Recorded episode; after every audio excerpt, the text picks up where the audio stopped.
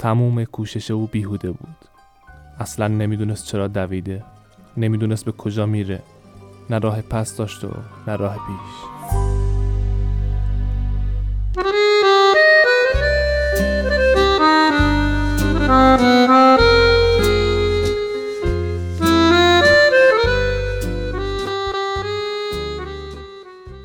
سلام آرمان هستم با اپیزود دوم پادکست داکو.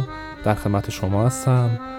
تو این اپیزود تصمیم گرفتم که داستان کوتاه سگ ولگرد اثر صادق هدایت رو برای شما روایت کنم. امیدوارم که لذت ببرید.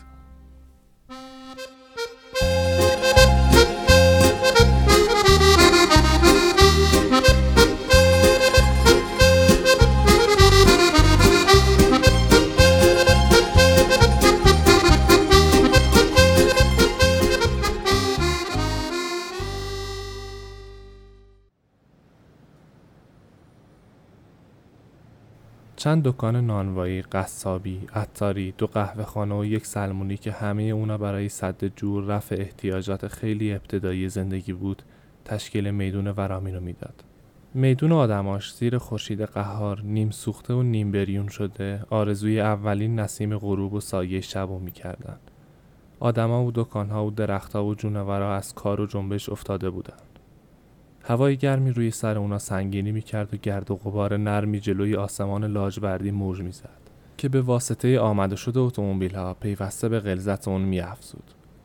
یک طرف میدون درخت چنار کهنی بود که میان تنش پوک و ریخته بود ولی با سماجت هرچه تمام شاخهای کج کله نقرسی خودشو گسترده بود و زیر سایه های برگ های خاکالودش یک سکوی پهن بزرگ زده بودند. که دو تا پسر بچه در اونجا به آواز رسا شیر برنج و تخمه و کدو میفروختند. آب گلالود غلیزی از میان جوی جلوی قهوه خونه به زحمت خودش رو میکشوند و رد می‌شد.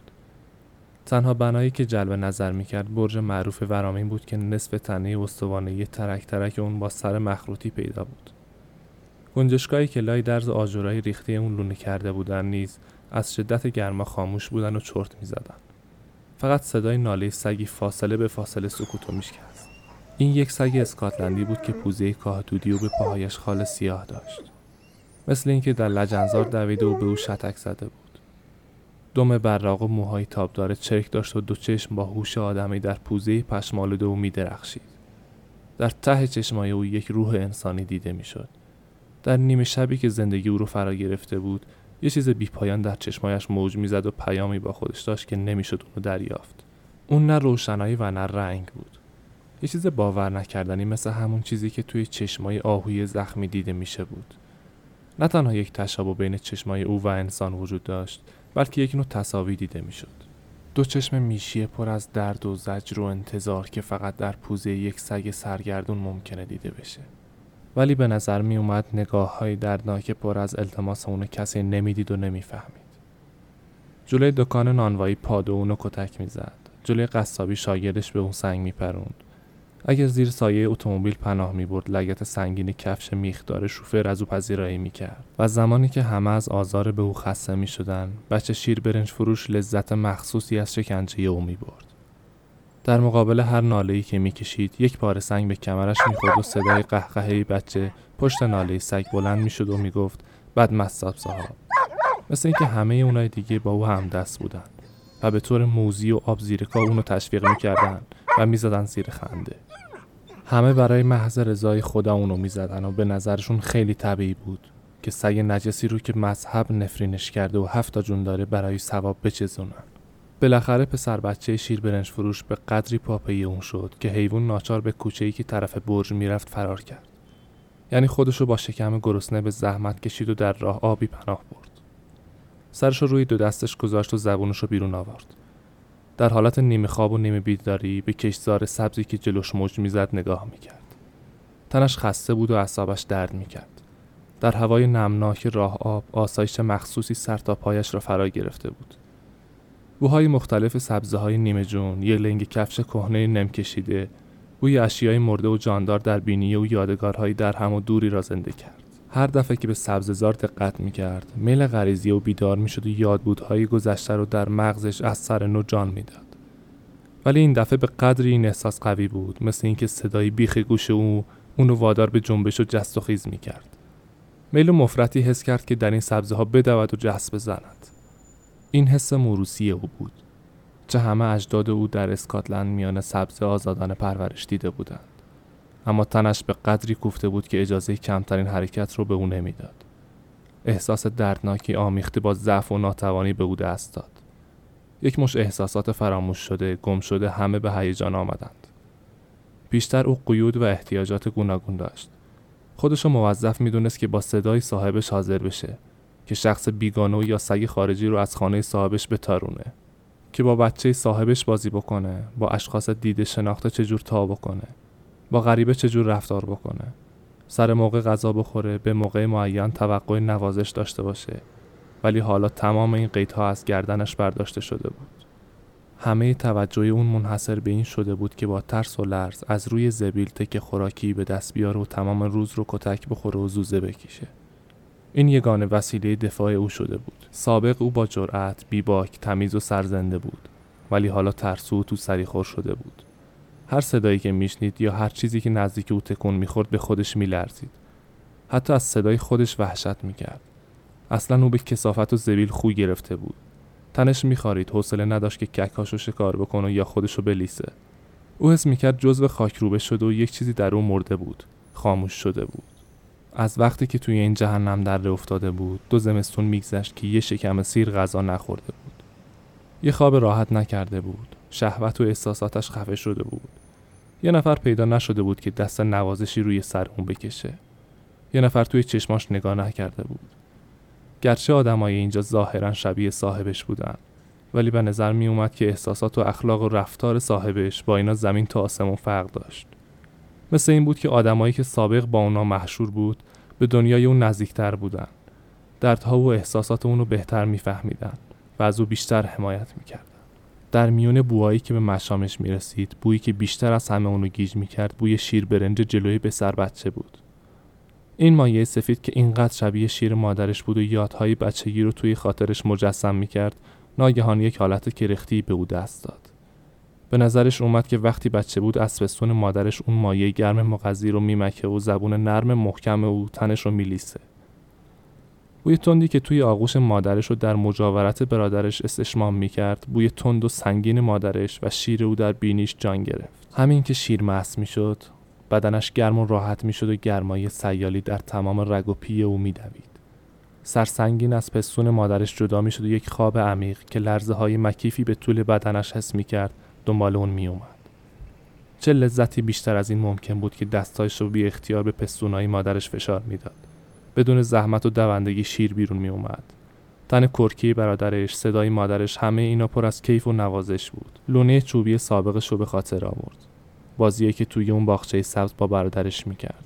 گوشای اونو گاز می‌گرفت، زمین میخوردن، بلند می‌شدن و میدویدن و بعد یه همبازی دیگه پیدا کرد که سر صاحبش بود. در ته باغ دنبال او میدوید، پارس می‌کرد، لباسش رو دندون می‌گرفت. مخصوصا نوازشایی که صاحبش از او می‌کرد قندایی که از دست او خورده بود هیچ وقت فراموش نمی‌کرد. ولی پسر صاحبش رو بیشتر دوست داشت. چون همبازیش بود و هیچ وقت اونو نمی‌زد. بعدها یک مرتبه مادر و برادرش رو گم کرد. فقط صاحبش و پسر اون و زنش رو با یه نوکر پیر مونده بودن. بوی هر کدومو از دور میشناخت. وقت شام و نهار دور میز میگشت و خوراکی ها رو بو می‌کشید. و گاهی زن صاحبش با وجود مخالفت شوهر خود یه لغمه مهر و محبت برایش می‌گرفت و بعد نوکر پیر می آمد اونو صدا می‌زد. پات پات. و خوراکش رو توی ظرف مخصوصی که کنار لونه چوبی او بود میریخت.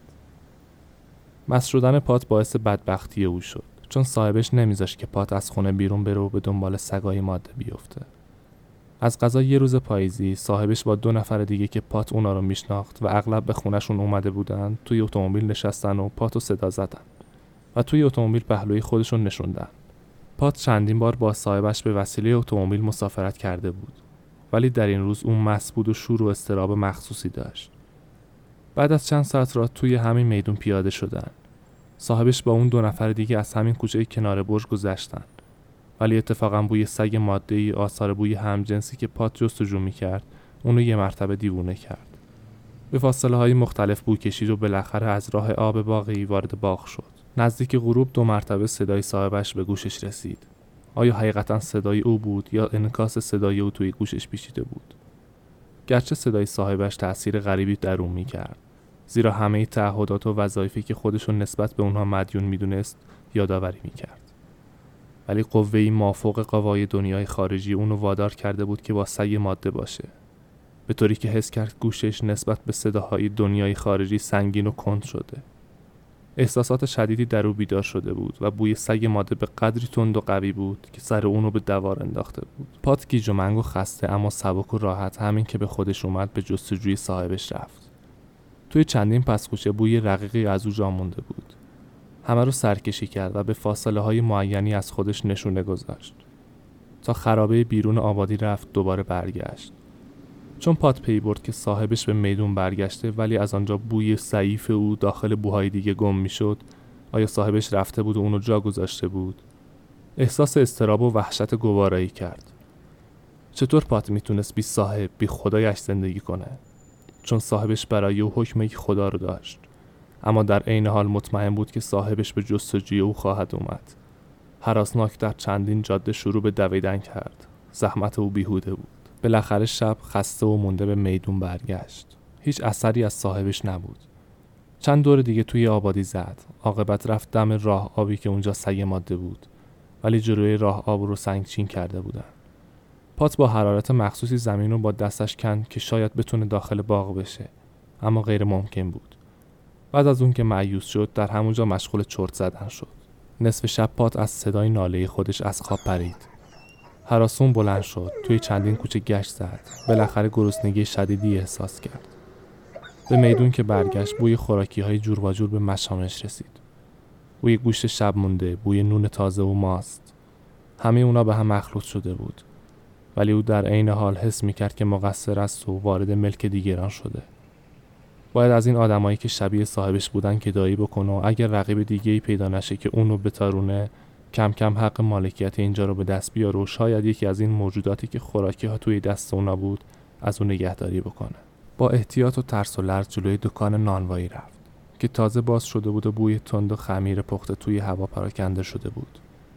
یک نفر که نان زیر بغلش بود به او گفت بیا بیا. صدای او چقدر به گوشش غریب اومد و یک تکه نان گرم جلوی او انداخت. پات هم پس از اندکی تردید نون و خورد و دمش رو برای او جنبوند اون شخص نون رو روی سکوی دکان گذاشت. با ترس و احتیاط دستی روی سر پات کشید. بعد با هر دو دستش قلادی اونو باز کرد چه احساس راحتی کرد. مثل اینکه همه مسئولیت ها قیت ها و وظیفه رو از گردن پات برداشتن. ولی همین که دوباره دمش رو تکون داد و نزدیک صاحب دکان رفت لگد محکمی به پهلوش خورد و ناله کنان دور شد. صاحب دکان رفت و به دقت دستش رو لب جوی آب کرد. هنوز قلاده خودش رو که جلوی دکان آویزون بود میشناخت. از اون روز پات به جز لگت قلب سنگ و ضرب چماق چیز دیگه ای از این مردم آیدش نشده بود. مثل اینکه همه اونا دشمن خونی او بودن و از شکنجه او کیف می‌کردن. پات حس می‌کرد وارد دنیای جدیدی شده که نه اونجا رو از خودش می‌دونست و نه کسی به احساسات و عوالم او پی می‌برد. به علاوه سر پیچ کوچه دست راست جایی رو سوراخ کرده بود که آشغال و زبیل در اونجا خالی می‌کردن. و در میان زبیل بعضی تکه های خوشمزه مثل استخون، چربی، پوست، کله ماهی و خیلی خوراکی های دیگه که اون نمی‌تونست تشخیص بده پیدا می‌شد. و بعد هم باقی روز جلوی قصابی و نانوایی میگذروند. چشمش به دست قصاب دوخته شده بود ولی بیش از تکه های لذیذ کتک می‌خورد و با زندگی جدید خودش سازش پیدا کرده بود. از زندگی گذشته فقط یک مش حالات مبهم و محو و بعضی بوها براش باقی مونده بود و هر وقت به او خیلی سخت میگذشت در این بهشت گم شده خود یک نوع تسلیت و راه فرار پیدا می‌کرد و بی اختیار خاطرات اون زمان و جلوی خودش مجسم می‌کرد. ولی چیزی که بیشتر از همه پات رو شکنجه می‌داد احتیاج او به نوازش بود. او مثل بچه ای بود که همش تو سری خورده و فوش شنیده اما احساسات رقیقش هنوز خاموش نشده. مخصوصا با این زندگی جدید پر از درد و زجر بیش از پیش احتیاج به نوازش داشت. چشمای او این نوازش رو گدایی می‌کردن و حاضر بود جون خودش رو بده در صورتی که یه نفر به او اظهار محبت بکنه و یا دست رو سرش بکشه. او احتیاج داشت که مهربونی خودش رو به کسی ابراز کنه. براش فداکاری کنه حس پرستش و وفاداری خودش رو به کسی نشون بده. اما به نظر می اومد هیچ کسی احتیاجی به ابراز احساسات او نداشت. هیچ کس از او حمایت نمی‌کرد و توی هر چشمی نگاه می‌کرد به جز کینه و شرارت چیز دیگه ای نمی‌خوند. و هر حرکتی که برای جلب توجه این آدما می‌کرد مثل این بود که خشم و غضب اونا رو بیشتر برمیانگیخت. در همون حال که پات توی راه آب چرت می‌زد چند بار ناله کرد و بیدار شد. مثل اینکه کابوسایی از جلوی نظرش میگذشت. در این وقت احساس گرسنگی شدیدی کرد. بوی کباب می اومد گرسنگی قداری تمام درون اونو شکنجه می‌داد به طوری که ناتوانی و دردهای دیگری رو فراموش کرد. به زحمت بلند شد و با احتیاط به طرف میدون رفت. در همین وقت یکی از اتومبیل‌ها با سر و صدا و گرد و خاک وارد میدون ورامین شد.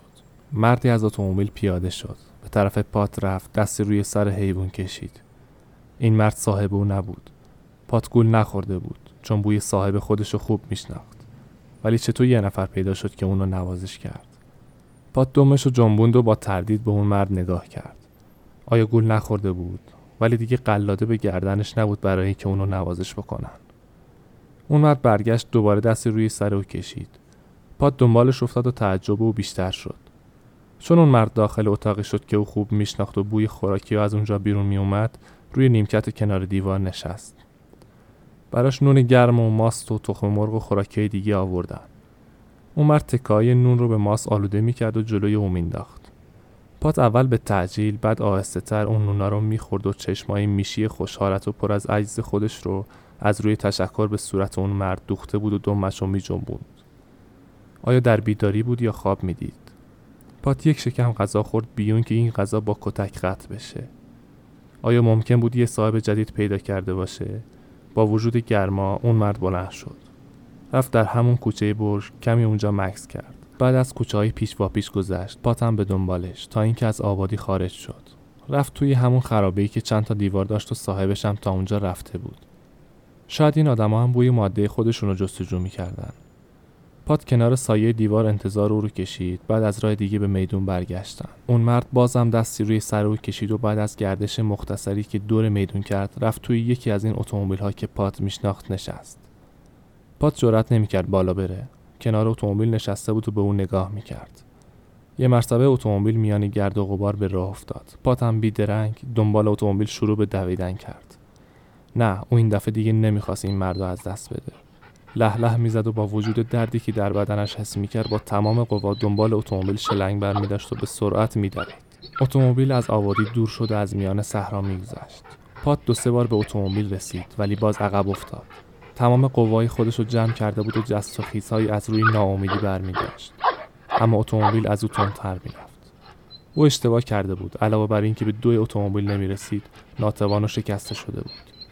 دلش زخم می‌رفت و یک مرتبه حس کرد که اعضایش از اراده او خارج شده و قادر به کمترین حرکت نیست. تمام کوشش او بیهوده بود. اصلا نمی‌دونست چرا دویده نمی‌دونست به کجا میره. نه راه پس داشت و نه راه پیش. ایستاد له له می‌زد. زبون از دهنش بیرون اومده بود. جلوی چشماش تاریک شده بود. با سر خمیده به زحمت خودش از کنار جاده کشید و رفت توی یک جوی کنار کشتار. شکمش رو روی ماسه های داغ و نمناک گذاشت. و با میل غریزی خودش که هیچ وقت گول نمی‌خورد حس کرد که دیگه از اینجا نمی‌تونه تکون بخوره. سرش گیج می‌رفت. افکار و احساساتش محو و تیره شده بود. درد شدیدی در شکمش حس می‌کرد و در چشماش روشنایی ناخوشی میدرخشید. در میون تشنج و پیچ و تاب دستا و پاهاش کم کم بیحس می‌شد. عرق سردی تمام تنش رو فرا گرفت. یک نوع خنکه ملایم و مکیفی بود. نزدیک غروب سه کلاق گرسنه بالای سر پات پرواز می‌کرد. چون بوی پاتو از راه دور شنیده بودن یکی از اونا با احتیاط اومد نزدیک اون نشست. به دقت نگاه کرد. همین که مطمئن شد پات هنوز کاملا نمرده دوباره پرید. این سه کلاق برای در آوردن دو چشم میشی پات اومده بودن